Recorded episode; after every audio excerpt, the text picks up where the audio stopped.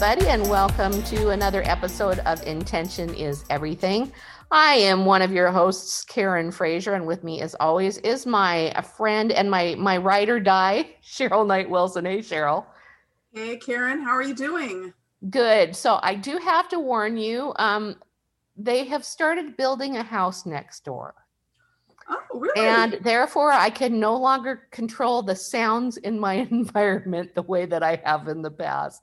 It's, uh, you know, for the most part, Mickey Mickey sort of ignores them, but every once in a while something happens and he gets super excited. So there may be moments of dog excitement, and it's because there's big pieces of equipment just right out, basically right outside my front door. So. Well, you know, it's okay because it wouldn't be a show without Mickey without him either snoring or barking. And he is right now sitting in my lap snoring. So that'll come through. so we know it's not you falling asleep. All right, good, good. It is not me. Okay, so Cheryl, I am going to let you introduce our guest. Awesome. I am so excited. I'd like to welcome back to the show Rainbow Rodelli, who first joined us last June to discuss how dance relates to intention, including how dance is a form of meditation and centering oneself. Rainbow is a medicine woman who was trained by her ex husband, Thunderbow, as well as two mentors V, who's an African priestess, and Anna, who's an empath and healer.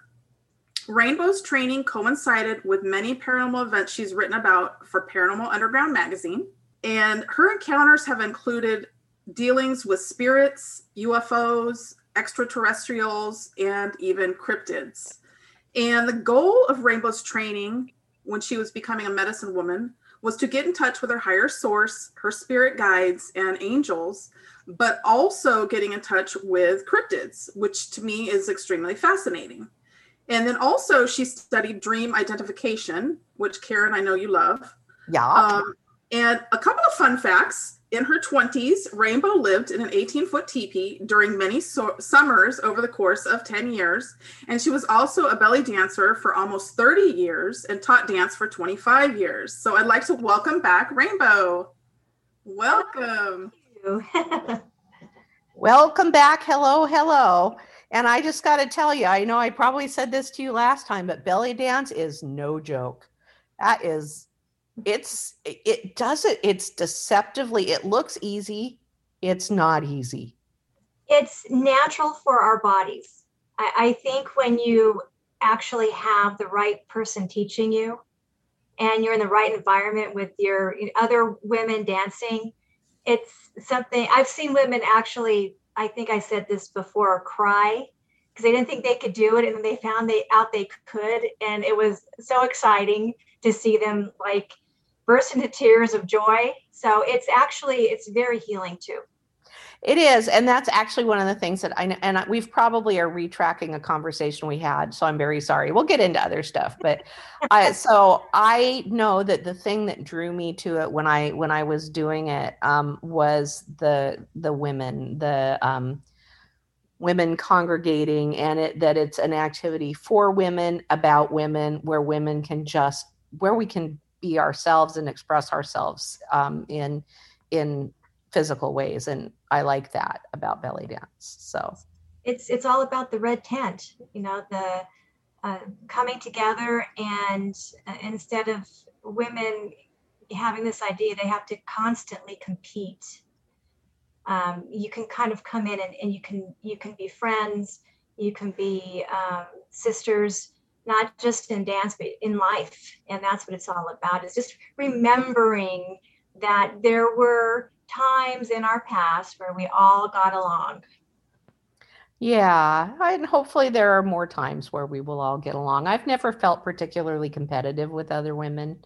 And so for me that sisterhood thing has always been uh, like important you know? Well I, when I got more professional and when I was dancing in nightclubs and I was doing concerts and I was um, doing it more in a business sense, mm-hmm. it got competitive because there's there's a certain few who actually make it in this in the, the dance field, and it, it eventually as you kind of climb the ladder, it gets a little uh, more serious and competitive and you've got to i hate to say you have to watch your six but you do you kind of have to watch your back and Um, and then you just kind of have to make sure you're grounded at that point.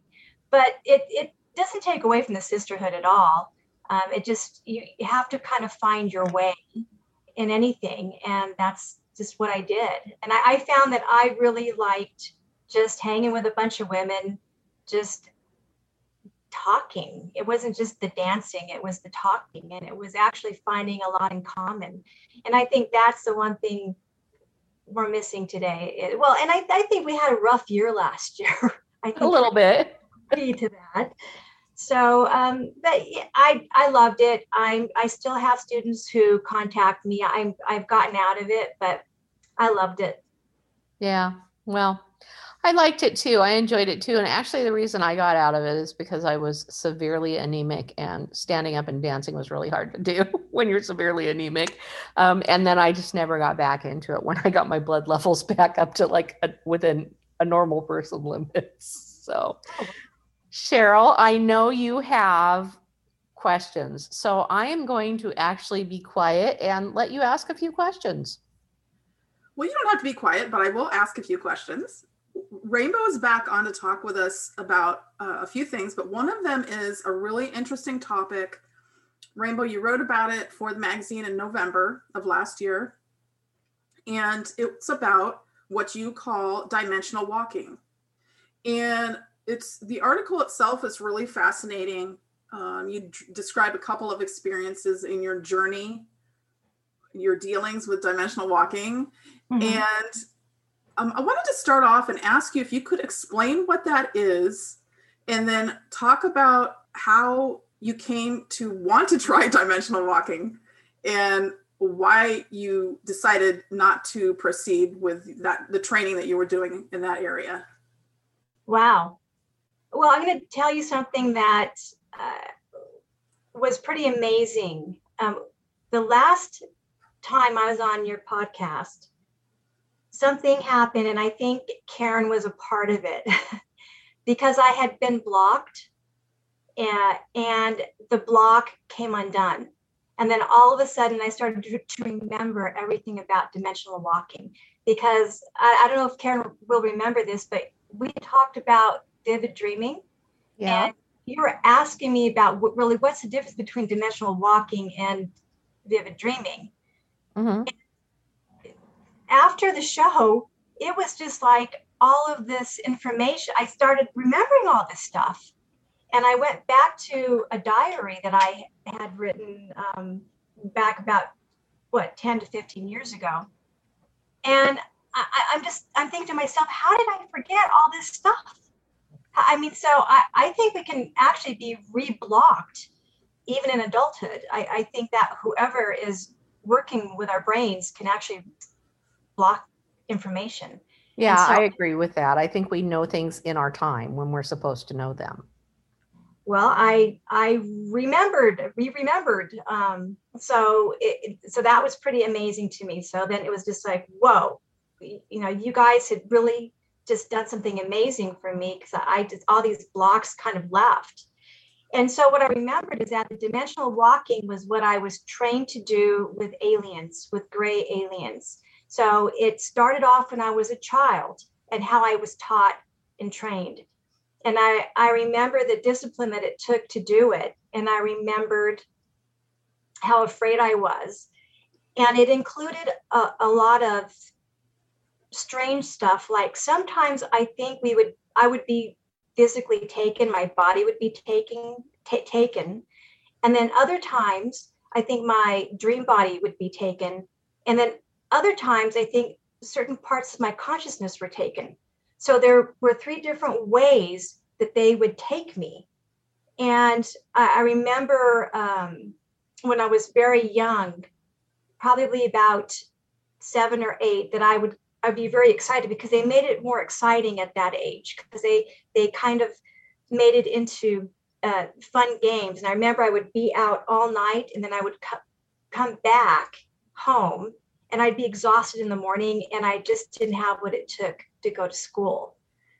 So, what I remembered from the dimensional walking was it was a specific training that they wanted us to do that was um, had a lot to do with telepathy. It had uh, levitation, It had to do with being able to um, go specific places in any type of vehicle, meaning body, mind, uh, or or dream body, physical body, whatever. Whatever they needed us to do, we were gonna. They wanted us to learn how to do that, and so all that came back to me. And I thought, well, that is, you know, that's that's really crazy. And then, it, so I learned it as a child, and I think I'm, I don't know if I had mentioned this. I don't think I did. Um, because the last time it was all about dance, but um, a good example of what I was able to do when I was young was levitation. And I actually did levitation when I was six years old in the schoolyard at a Catholic school that I was going to. And, oh, I bet that went over well. Well, I had a couple girls I was playing with and I started levitating up and and I just kind of levitated up and I jumped down and they were freaked out and scared and one little girl said why are you doing that? You shouldn't do that. If you do that we won't be your friend. And I looked at her really crazy and I said can't you do this? Because I was around probably about seven other kids who could boys and girls. Because we would be taken during the day as well as night to work with grays to learn how to levitate. So uh, I I looked at the the little girls and I and I said, well, I just assumed everybody could do this, and they they freaked out, they screamed, they ran, and then all, I didn't have any friends. And um, this happened to be the school that I was taken from to the military base in Albuquerque. Um, and I'm not mentioning the base just because it's probably better that I don't. But I was also taken um, over to Los Alamos as well. And that's the area where they would take us and teach us how to levitate. And um, what was really interesting about that is they would have soldiers around the perimeter. And then each one of us was with uh, an alien, and, and it was gray, a gray alien. And then we'd have to sync in with them uh, telepathically, and then they would we would learn how to to levitate. And I remember sometimes I would lose it, and I'd drop to the ground, and my elbows and my knees were killing me. I would get scraped up, and I don't even know what my mom thought at the time because I'm you know, I, I'm coming home bruised up. But that was just a part of it, and and then I started realizing that other things that they were having me do, and um, and then when I talked to Thunderbow about all of this that was happening, he realized that, well, then possibly he could take it a step further and guide me into the dream world and and have me do certain things um, with the dimensional walking because I think it wasn't just um, it ha- I don't think it had to do with just regular dreams. It had to do with technique and the ability to go in and do stuff. And I think it, a lot of it had to do with MK Ultra. I think it had to do with just taking children and learning to, to teach them how to do really amazing things. And I think it's also generational. I think that from my parents, both sides, that they check up on each generation to check to see if a specific generation is able to um, do things. And so I don't think I was the only one. I think my older sister, um, she had a couple years of missing time at the same school. She can't remember anything about being at that school. So I think my two older sisters and I have had experiences. It just depends on if we remember them. So the dimensional walking is really, I believe, training from the, the ETs and and that's kind of I, I think where it started from. But for what purpose? Why um why? Why would you why would they want you to learn it? Is it a consciousness raising thing? Is it a why? Well, um I think that with children, if they can see their potential, then they'll pick them as young adults to go into the military. And I think from that point on, then they take the kids and they work with their abilities. Um, I've known I've had people that I've known where they um, had abilities um, to be able to stay underwater for a really long time. Um, there's others who have just the ability to um, to run really fast, faster than uh, the average person. So I, I think that not just the physical aspect of these children if they have something that they can do that's unique but i think they also look for the kids who are psychic and um, i think that my sisters and i had that because we're part you know part celtic we have that ability um, and it was really natural just to hang with the the grays and they didn't scare me and i i had seen them for quite a while so um, I don't know if my sisters remember. My older sister is starting to remember, but my middle sister, I don't think she's remembering as much. So when you say the military, you mean like the U.S. military? Oh yeah, and I think also black ops. Um, for instance, um, when I I would say back about um, seven to eight years ago, uh, I started having something happen that was really intense and it was happening a lot. And what I was able to do, or what I was doing, um, is I was coming into another body and I could feel the body, the arms, the legs, everything, and I could see through the eyes, but I knew that it wasn't my body. And I would be going and experiencing stuff that normally I wouldn't experience and some of it had to do with um, uh, with politics, and that's as far as I'll go there because I, I don't want to say anymore because um, we decided that it's probably safer that I, I don't.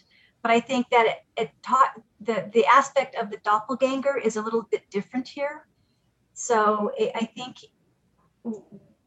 what happened was just this ability to transcend your consciousness into another body.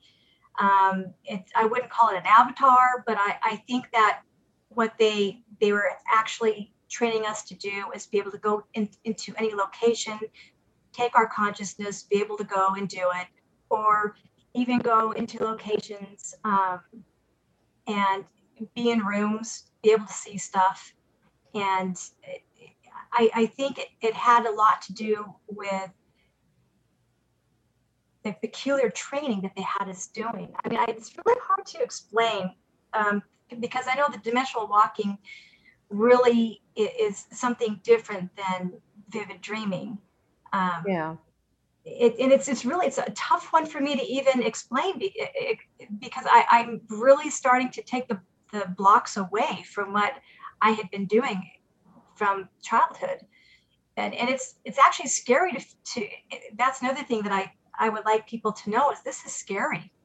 Yeah. Because when I remember stuff from when I was a kid, even up until like even five years ago, I mean, there's some things that I can do in the dream state that's pretty phenomenal.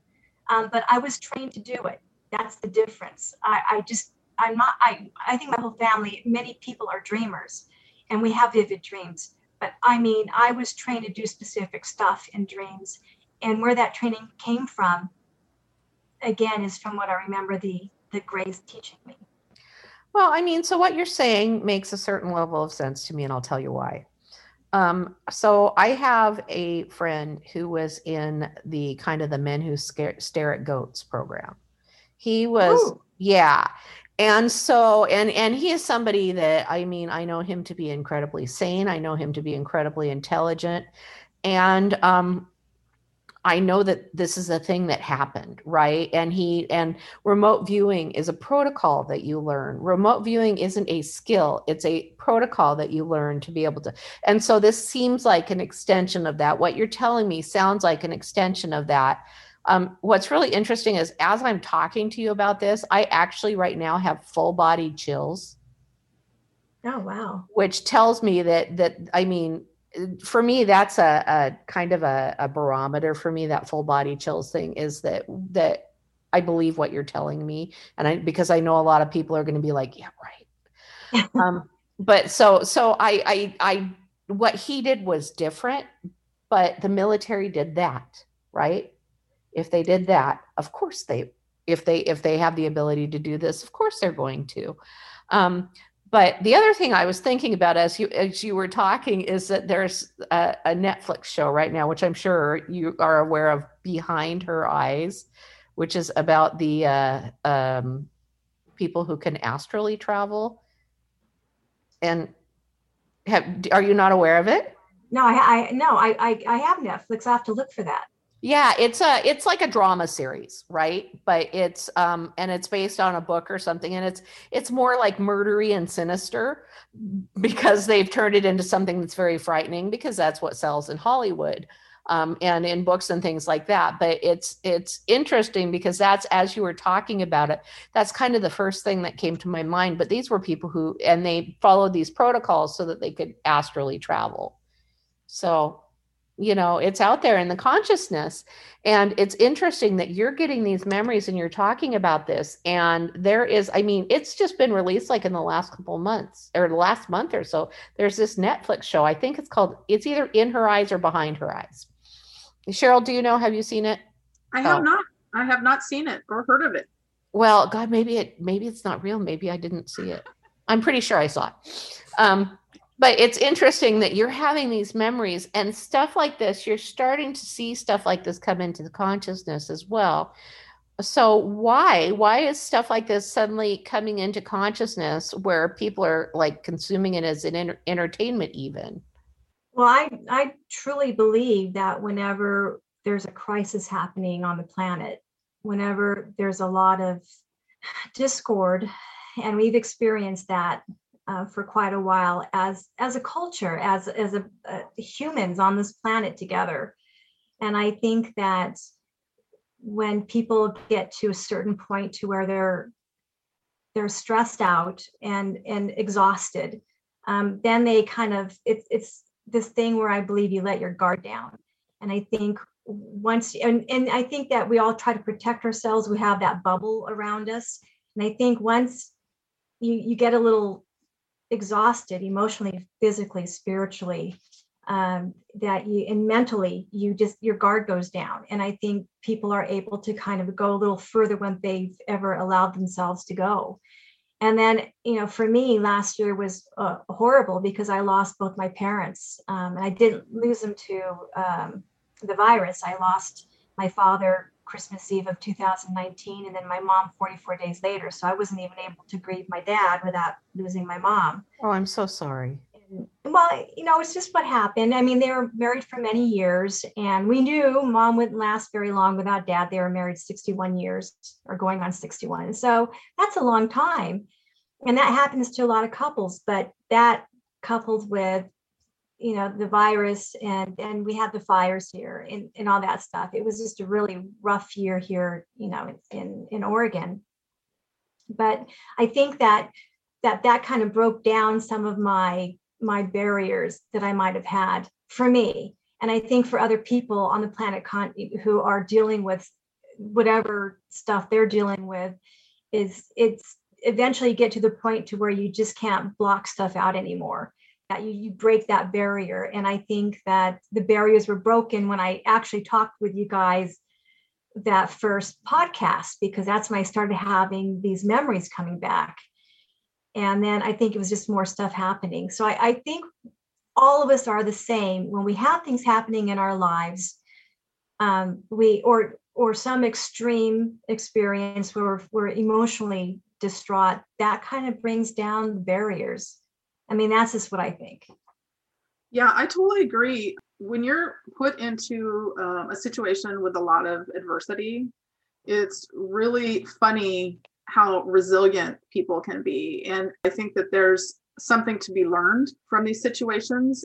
But I have so many questions uh, off topic, but like when you levitate, how what how do you do it? Do you have to like set some type of intention yeah i gotta get me some of that levitating thing. I know like are, can, wow how cool is that? Like i can do that in my dreams but not like when i'm awake? So how do you how did you do that? Do you remember? I, I was six so i haven't done it since i was six but um, what i remember was um, and and actually, I've used this, I've actually done this when I played pool. I know that sounds crazy, but it has to do with your third eye. And it has to do, and, and I, I noticed something strange happens to my eyesight. Uh, my my eyesight, um, it's almost like something clicks, like a light light switch clicks, and I can zero in and focus. And uh, I just remember that as a child, I was able to just go to my third eye and just click something on, and then I was just able to get my my body to follow what my brain said to do. And I I noticed that every once in a while when I would be playing pool and I was betting for money that I can do this thing where I click with my my eyes and I focus with my third eye and I can do shots that I normally can't do. So not only can I levitate, but and it doesn't happen all the time, but when I don't want to lose that money, I'll I'll go in there and I'll play pool and I can I can make a shot that's crazy. And people and I I be playing horrible that, you know, all night. But when it comes down to the money part and wanting to win, I've had people go, "You just didn't make that shot," and I'm like, "Well, you know, yeah, I just did." and every once in a while, I can do it. And I did it one time also when I was playing a video game when I was 16. I was able to, to make the video game do crazy stuff with my mind, and so it it, it it's the same characteristic as it is with mind manipulation. I, I it's just a weird feeling that I get in in you know it's in your third eye and something to do with the the pituitary gland and the pineal gland so i think it has to do with those two things where they you, you just focus on a certain part of your brain and in because there's parts of our brain probably that we don't even use and they may have taught me how to use those you know some small part of my brain to be able to do it but actually you know, i have a sense of what it might be pardon me I think I have a sense of what it might be if you don't mind me positing a a, a thought here. Go for it. So um, before you said pineal gland, that's what I was thinking is pineal gland. And um, I think, I believe that the pineal gland, first of all, the pineal gland is deeply connected to your third eye and to your higher self. And I think that that's where we have the filter in place that keeps us rooted in the I that is ego versus the we that is source energy, right? And so I think what you learned was something to remove that filter temporarily or flip that switch temporarily because i think that's what the pineal gland is is um, a switch to yeah. that switches you from I, the small I, this which is self, to the big we. No, I agree with you. Yeah. Yeah. It, and, and it's really interesting too. My eyes change. And I don't, I couldn't tell you if the pupil gets dilated, if it's bigger or not, but I know that just before something is going to happen, when I focus in on this, that that I can feel the change in my eyes. And so um, it's it's almost like a part of me is in preparation for something to happen. So it's it's like they taught me to to um, it, it's it's like the warm up before i start doing something. And so i know when i i feel that i feel that like switch in my eye happening when something i don't even know what happens because i've never seen my eyes when it happens um, that that I'm going to be able to do something, but I can't do it all the time. And and it's really sad because I, I really wish that those little girls that if I wouldn't have wanted to fit in so bad and have friends, um, I I I just decided at that point, well, I'm never going to do it again. And I know I I remember getting in trouble because I wouldn't even levitate when I was with the the great companion that I had. I just wasn't going to do it because I didn't want to be different than the other kids and, you know, and I was stubborn that way. And I remember actually one time in in a levitation class outside in the forest in the back area of Los Alamos, I do remember running, and uh, you know, I thought I could outrun the the soldiers or whoever, and I remember being caught, and I remember getting in trouble Um, so I, I just at that point in time, I just realized I wanted to be like other little kids. You know, it just it, it just was something that I, I wanted,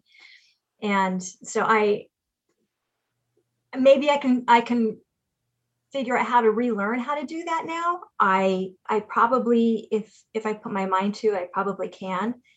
Um, but I think that with everything that you learn, that is um, that where you don't have someone working with you and and and, and making sure there's the, the safety net it's it can be a little scary because when i had written an article for paranormal underground and uh, and i i know that that she, when i sent it to cheryl i said this was just crazy that this happened to me. Um, i really literally almost didn't come back from that experience and that scared the bejesus out of me because i i did everything possible just to come back into my body. And and, and so i know that this is all connected to each other and i don't know enough about anything even if i do remember where's the safety net and all of that there's no guidebook to it there's there's no person who who can bring me back if if i can't come come and find my way back so so the levitation has everything to do with going into uh, other places in the dream world. It has everything, it's all connected, is, is all I, I know. At this point, I know it's all connected. So maybe that's the aspect of the alien mind that um, we're all searching for because I think we have their DNA in us. So maybe it's just remembering that that aspect of who we are. I mean, this is maybe out there, but I don't think that that you, either one of you, could not do what I do. I think we all three can do it. It's just that just remembering that alien aspect of who we are, that DNA of who we are. Maybe that's what their the training was for. Um, I don't think that is it's I'm human and the the aliens are separate from me. I always felt there was a connection there, and maybe there's there's a they're the future of us or or maybe there's a connection somehow in our dna so you you just brought up um, the the article that you wrote for the magazine back in november about um, it's it's my perils with dimensional walking and how you almost got stuck in somebody else's it was it wasn't you it was somebody else if i understand it correctly correct you almost got stuck in another life in another dimension is that right yes yeah I didn't plan on that happening. I mean, it was like it was an experience where as you start to remembering this kind of stuff, that that's that's the danger of remembering because stuff like this can happen. But but also I have to say I did something very stupid. and I had a dream before that where I was taken into a cave and I was told to, they showed me a rock and they said, and the person said, Rainbow, this is the rock you need to get, and you need to put this under your pillow. And I woke up and I went, well, that was pretty exciting because I saw the rock. It was really pretty. It had rainbow colors in it. And um, they, they showed me what it looked like or what it should look like. And so I went to the rock store, gem and mineral store, probably a couple days after that.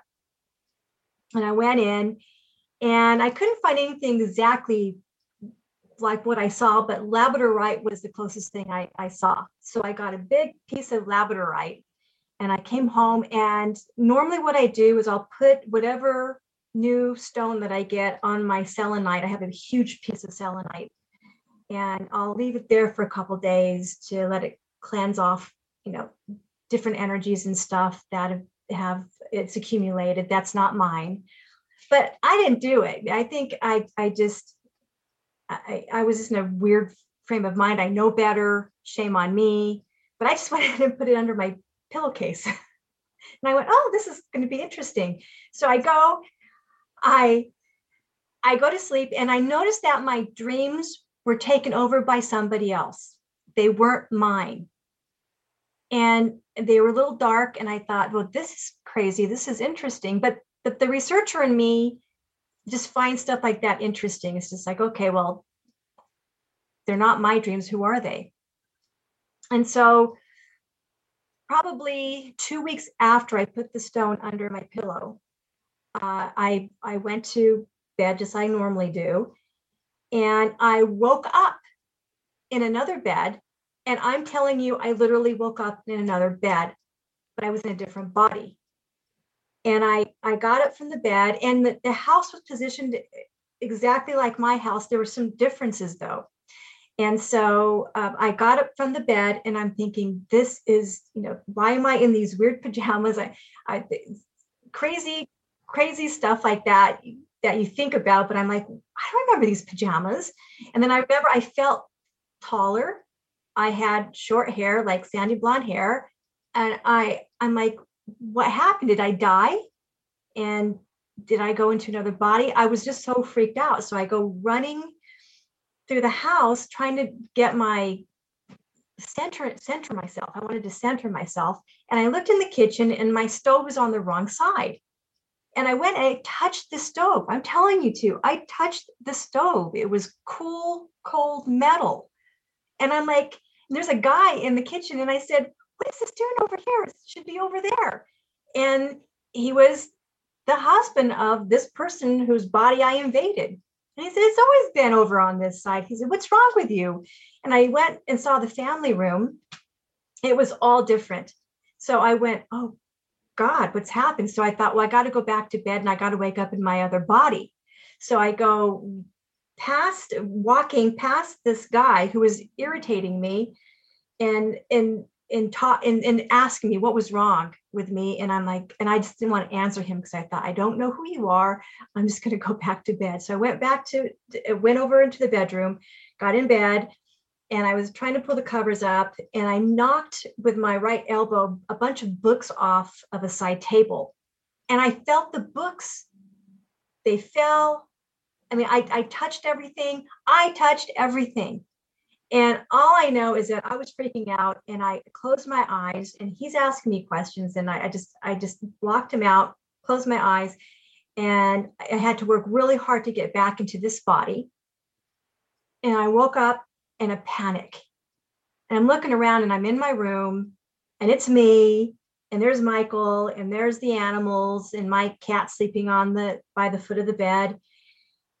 And I freaked out and I thought, that is just very scary. So I, I got up, got a drink of water, used the bathroom, and went back to bed and thought, well, it was probably just something really weird that happened. I go to sleep, immediately wake up in the other woman's body. And I'm, I couldn't believe it. So I'm sitting up in bed and, um, oh, and I forgot the, the, the husband of this woman was trying to tickle me. And I don't like to be tickled. I don't care what life, what body I'm in. I don't like to be tickled. I hate it. And so I got really mad at him for tickling me because it just it, it was I don't like it. But anyways, um, so I felt the tickle. I felt him touching me, and so I I I got up, and I was walking around, and he thought he was going to probably have to you know I don't know call the doctor or the ambulance or whatever.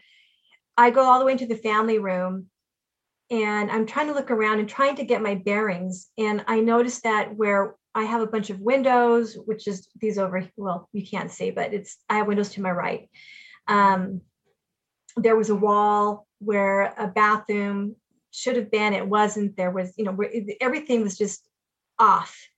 There's a little dog yapping in the backyard where the sliding glass doors were. I thought, you know, I'd never have a dog like that. Not, I love dogs and I don't you know, I don't care what size they are. I love every dog, but I thought I would never allow my dog to yap like that. So, anyways, I went running back into the bedroom. And the second time I tried to close my eyes and get out of that body and come back into this one was even harder. And what but what was really weird, and and Karen, I think you might find this interesting, is that I felt both beds. I felt her bed and I felt my bed. I felt her sheets and I felt my sheets. And I felt half her body and half my body before I came all the way into my body in, in this life. And then I, I sat up and I just really couldn't go to sleep after that because I was so freaked out. So, yeah, of course, obviously, what I did is I took the rock, yeah. my pillow and I put it I put it over on my altar and I said enough. I've had enough of this. But that's that was something that I just didn't expect to experience. And that was something, stuff like that happened to me with Thunderbow. And one of the last experiences like that with Thunderbow, which was in my late 20s, um, he decided that we should never do it again. And then here it happened on its own because of just some I don't I don't know even know what opened it up. I know the rock helped, obviously. But you know, I'm smart. I, I normally don't let someone tell me what to do in a dream. So the people who told me to get this this stone, this the labradorite, I should have questioned it, and I didn't. Um, it, I don't. It, I it must have been in a mind fog or something. But um, after having that experience, I realized that you know there's a lot happening right now. That's maybe it's a sign of the times. Um, as a medicine woman, I should have known better to, to just put something like that under my pillow. Shame on me but that that has a lot to do with what dimensional walking is so i'm curious so so i've i've thought about a lot of things as you were sharing your story. And thank you it's super interesting.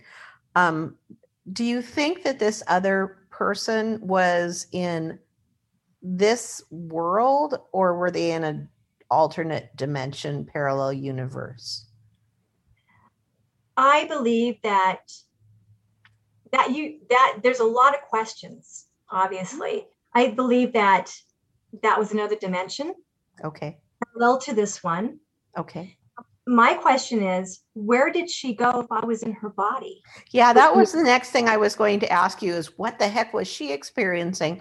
Or is it you in a different dimension a multidimensional aspect of you and where your awareness goes your experience goes right? Right. So was it simply your awareness flipping over to this other aspect of you in a different dimension? It, it, that's the, the million dollar question.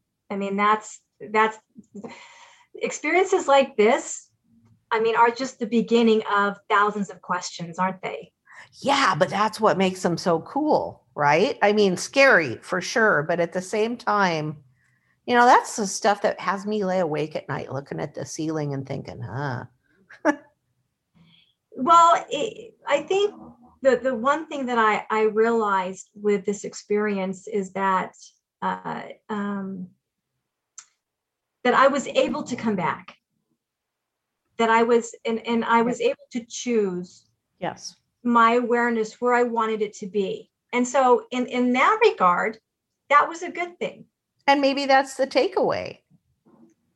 Yeah. Is is but so uh, the other thing aspect of it is labradorite. Um, I'm guessing that the reason is I'm, I'm thinking the stone you probably saw was spectrolite, which is a form of labradorite, but it's far more intense. Um, and but I labradorite acts on the pineal gland. Mm-hmm. So we're back to the pineal gland again. Right. Yes. And and I found out, and this is why I'm saying I had a brain fog. I looked up everything after I had this experience, and that's just not like me. Usually I'm a good little researcher and I'll write stuff down ahead of time and I'll know all this stuff. But I I looked, you know, I, I did stuff after the fact, after the experience.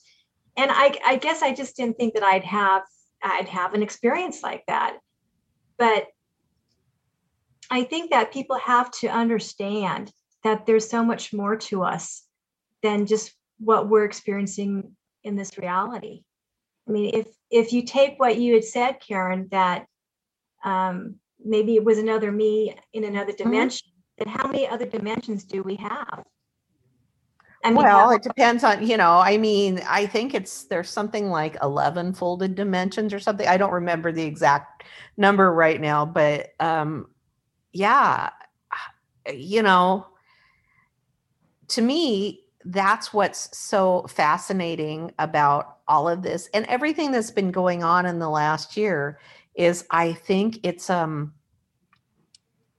either a new dimension opening up somewhat or um, kind of a melding of some of the dimensions that we're not aware of and it's sort of bleeding over because all of the noise of our lives right has Mhm. been quieted so i don't know lots of stuff to think about Well, what one thing that came to my mind, and I and I I'm wondering what both of your opinion is on this, is you know how people say that they they say people die in their sleep.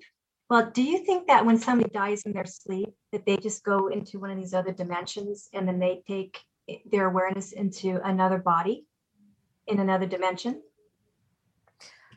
Maybe. I mean, I think we're multidimensional beings. I think that what we experience of ourself moving through the dimensions of space, you know, uh, the three dimensions of space and then time, um, is I think that that's the filter we have applied so that we can have the human experience.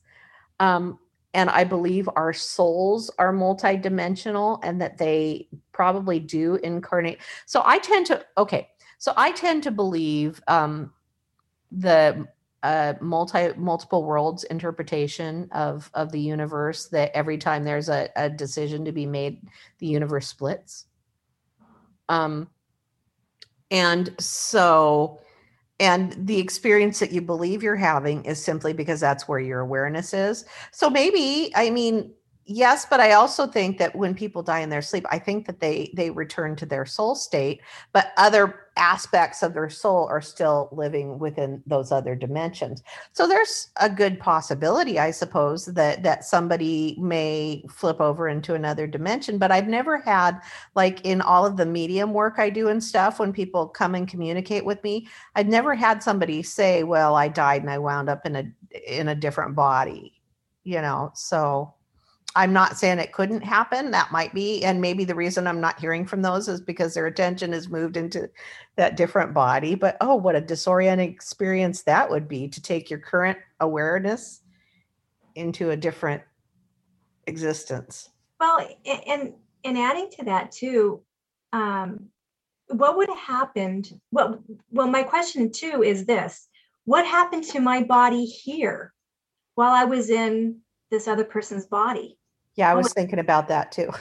Yeah, well, I mean, it- Well, did the other did the other awareness of the body you went in? So so I think because you had the awareness of the two places at once, that suggests to me that it was another um another iteration of you of Mhm. the whole packet of soul energy that makes up all of you, right? Um, because you had that multiple awareness. So my guess is that the body that you went into had the awareness of being in yours, but maybe they didn't wake up or who knows? Yeah, think happened, Cheryl? Anything could happen. My brain is about to explode right now. Thanks, you two. I mean, I find this whole thing extremely fascinating, except for you were, you know, the, the one experience was extremely scary for you.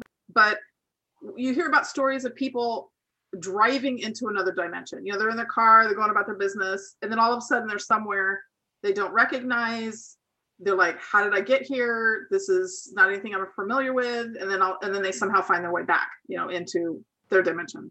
And then going into it, I- I do believe that in dreams you can travel to, to different dimensions, if you will. So I think that's extremely fascinating. And then what happens when you're there to who you are here? That's a whole nother scenario that I wish I could answer. You know, it's it's it's just an extremely fascinating thing. And the, going back to where we started with the the uh, military training, I just saw something the other night, an interview with somebody on TV where they were talking about their involvement in a government program years ago where they were doing remote viewing for the government. They were describing how they would do it and what they would do with that ability to affect things in other places. And it's just an amazing concept that our minds have so much power and, and, and they can do so many things. It, it's, it's just fascinating to me. There's, there's, I I don't even know where to go because I cannot grasp like Karen, you have a good grasp on quantum physics and such. I have I it's just No, I, I wouldn't say you. good. I would say I have a basic awareness of some of the concepts. it just seems like this is probably all something that we can do, but we haven't been trained. We haven't learned how to do it. And I think it's paranormal because we haven't given it the attention that I think we could give it. It's paranormal until it becomes normal. Right. Um, but see, for me, Rainbow, I think that the um, and maybe you do this. So when I have the experience, I let myself be in the experience because those experiences are always really fascinating to me, right? And I, I so um, most of them I like, some of them not as much. But when I have the experience, I let myself be in the experience. And then afterwards, what I start to think is, okay, why did I give myself this experience? Why did I receive this experience? Um, and what am I supposed to do with it? So, do you think that there's something that you're supposed to do with this? Well, that's a good question. Uh, I'm, I think I'm the eternal student in in the medicine way, and I I do know that for a while I was neglecting my duty as far as as my path. I I wasn't um, I wasn't walking my path like I I used to, and and I think sometimes when you don't do what you're supposed to, um, you you kind of get taught a little lesson to to get you back on track. And I think that with that experience, um, I realized that there was a lot of training that I had gone under when I was younger. And uh, for me, it's just learning to unblock what has I've been hiding from, and maybe maybe blocks too aren't just like something put up in front of us. Maybe it's us hiding from um, what we what we've experienced in our lives and I think I kind of walked away a little bit. And I think it was just, hey, you, you can't really walk away from your path and not have consequences. And so it was a, a good learning experience in, in that regard. In another, in another way, um, I'm very conscious of who might be behind the training. And so my concern, and this is maybe a strange concern, but it it's there nonetheless, that if I remember more and I'm able to do more, is anybody watching? Are they able to see that I'm I'm able to do all this stuff? And it was like, who was the person or who were the people? Because there was two who told me to find this rock and so, was it a test? Was it, well, what will Rainbow do? Will she do this or not? Um, why was it, did it take two weeks to have that experience after I had the rock under my pillow? So, for, for me, it, like I, I said earlier, there's a thousand more questions that I have from that one experience. Um, and and obviously who were the who who were the voices that i heard and the people who are with me who told me to get this this stone and who were they? I mean, were they were they alien? Were they human? Were they figment of my imagination? Were they from another, you know, dimension? I mean, the questions are there. You know what I'm saying? I mean, I think the answer is all of the above. Yeah. I, I don't think it's just one thing because, and like you said earlier, there is no separation, right? And so the there's that similar thread um, we're made of the same stuff. So if they're aliens mm-hmm. we're made of the same stuff. We still all come from the same source. We all return to the same source and we have the energy of that source running through us. And so uh, ultimately who told you to do it was you. And who are the people behind it is you. However in the human existence and in the spectrum of being a human being mm-hmm. who's telling you to do it may not be a part of you that you are aware of you know because it, it could be it could be you know some major general in the army or it could be you know and and ultimately that person is an aspect of yourself but in in the human ego experience it's not well i had a really interesting experience um years ago that uh, similar to this one, but a little bit different. And in regards to who's a part of this experience, as far as who's in the training, who's doing what, who's in who's how, how they keep track of people, children growing up into adults or whatever. Um, the, I had a particular experience where um, I had gone through intensive training to do something specific that um, a dark op, a, a black ops group wanted done, and they were training me from the time I was a kid on and up until I was in my 30s, and I just would never do this one thing they wanted me to do. And in this particular um, dream sequence that I had, I was walking in a forest, and there were men in black vehicles. They were, um, I don't know if they were FBI or whatever they were, but they they were um, men who were just standing by these these these SUVs, these cars, these vehicles.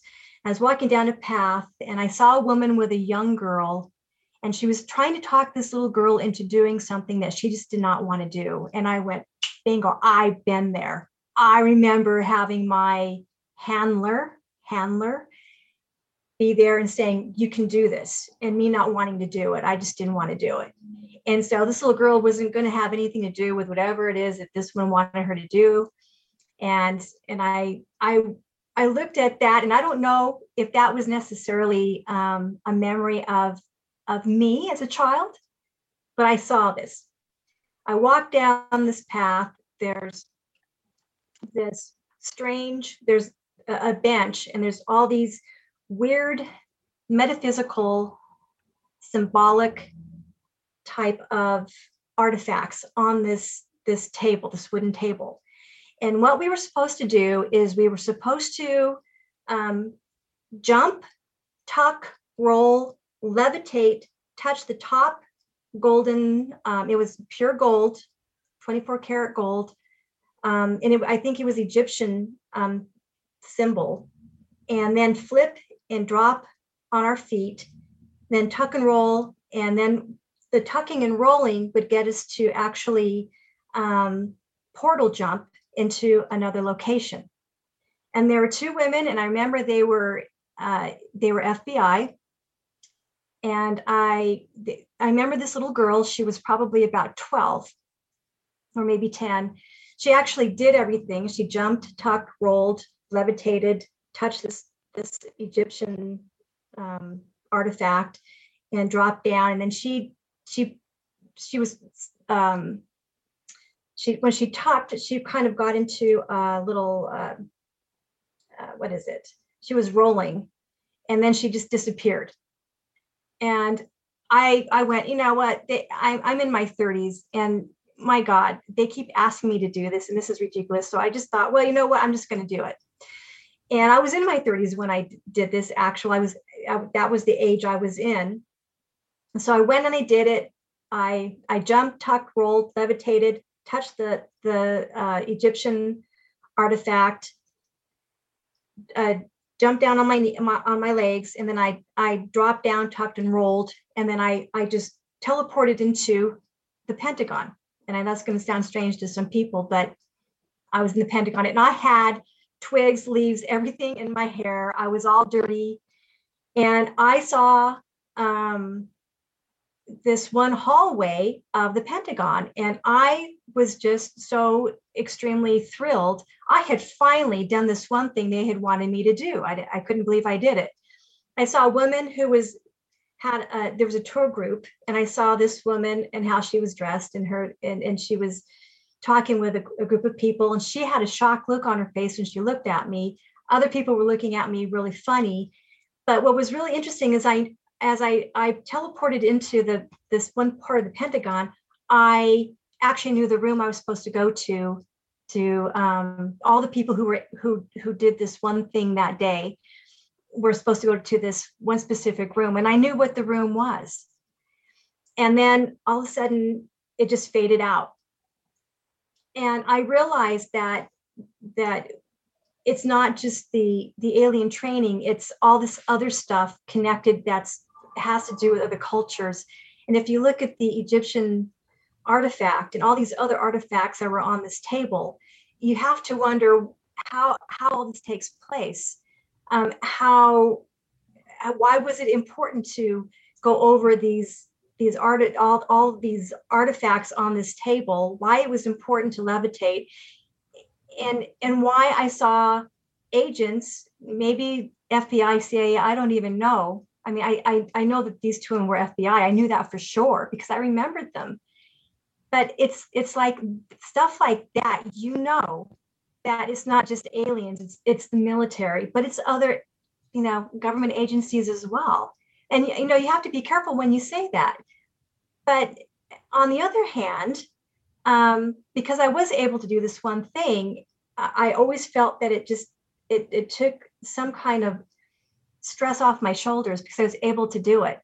So how does that play in the dimensional walking aspect? You know that's that's the whole that that's why i'm saying this just causes a thousands and thousands of questions more so than than before I know. And sadly, my biggest question is you were 30 years old. How did you tuck and roll? I did a cartwheel when I was 30 and I'm still dizzy. I, I, I have, I guess, you know what? I was like, damn, if this little 10 or 12 year old can do it, I can do this. So I, so, but it was, this was something that um, they had been trying to get me to do since I was six. Wow. And I do it. So I'm in my 30s mind you. And I finally just decided to do it. Wow. And I how it just the levitation part and and and touching the top of this Egyptian artifact was just really weird. Um, but it, it, it's stuff like that that makes me wonder. I don't even know what to say. well, it just makes you wonder. I mean, yeah, right? Yeah, yeah. Uh, and where what show was it? Paranormal Caught on Camera, whatever show it was, where they showed video captures of people phasing into reality out of nowhere, and yeah. they just they just phase right in, and it can be in the middle of the street, it can be here, it can be there, and it's like, okay. What you if know, you phase into the wrong spot? I don't know. Great question. Yeah. I mean, but think about those people who who saw me just appear in the Pentagon. I mean, what were they thinking? Well, I mean, they probably, I think that when we see something like that, we logic it away. I think Absolutely. we see things like that all the time. I really do. Um, and we just sort of, uh, you know, we we rewrite the history of what we experienced in it so that it makes sense to us. Because you know, our memories aren't stored like in one spot, like a little clip of movies, right? They're sorted and stored in all these various places in our brain. And so, human memory is so easy for us to mess with, or for anyone else to mess with. That that my guess is is that somebody in the moment was like, "Holy crap!" and then later that's i mean they it's something totally different in their mind that happened yeah. that day now. Yeah absolutely. Yeah. I mean, think about things you've experienced that are paranormal and and as time goes on you just start explaining them away as well this could it could have been this it could have been that. I do that all the time. And I, reality, I am aware. I know in my mind that it no it wasn't what i'm ex- explaining away as on that note, I know we've gone over time and we could talk for a million years with Rainbow, but um, now that we're at the end of the show, I think like we'd to... have to go to the bathroom eventually. eventually. yeah. Let's talk about a few things you do dealing with intention, whether that be, you know, working with crystals or just uh, writing in your journal every day. Can you just share a few things you do dealing with intentional practices? Well, I, I try to be grateful I think that's so important, and especially losing my my parents. Uh, I'm grateful for um, the past, the present, and the future, and I try to intend being um, in the moment and just being healthy and just in, to intend that live and let live kind of mentality um, and, and in, intending also peace and harmony because we all need that. And I think the my favorite um, stones that I use, I, I, like selenite a lot. That's that's my favorite, only because it can absorb the negative energy. And I like tiger eye, and I have tiger eye around my my doors. I like rose quartz to speak my truth, um, and then to, ten, to intend speaking my truth. I think that we all need to intend our truth, and and to to say what we need to say. And I I just think that if we intend a better world, we're going to be living in it. I love agree. That's I like it very much. Yeah. All right. So if people, so people, what issue was your story in um, with the magazine? Cheryl, do you know? Um, the one we were talking about with dealing with dimensional walking was in November of 2020, but Rainbow writes all the time for the magazine. Right. So, and you will love her her articles about her paranormal experiences. I mean, they are always my favorite. So you should check them out. Rainbow, do you have like a website or social media or something where people who want to learn more about you or connect can go catch up to you? Yeah, well, I have an email. It's dimensional walking at gmail.com. And dimensional walking is all one word. Thank you for coming back on. I'm really sorry about your parents. It's it's hard to lose parents and to lose them both that short is my heart goes out to you. Um, you have a beautiful Okay, so I'm I'm happy they're together. yes, you have a beautiful dog behind you. What's your dog's name? Uh, that is Rocky. And what kind of dog is Rocky? Rocky is part Doberman and Red Heeler. Rocky is super chill. Uh-huh. Oh, she is, yeah, she hangs with me all the time. And then I had my cat. He was uh, trying to jump up. I have a couple cats that uh, usually will come around, but he he's over on the other side. So Well, thank you for joining us, and you are always welcome back. Um, Oh, you know, thank you for you for having me. being our first repeat customer. Thank you. thank you so much. Anything else, Cheryl? No, I just want to thank Rainbow for coming back. And um, it's been a fascinating conversation. I wish um, we had more time because I have a million questions, but that's fine. We'll do it again another time.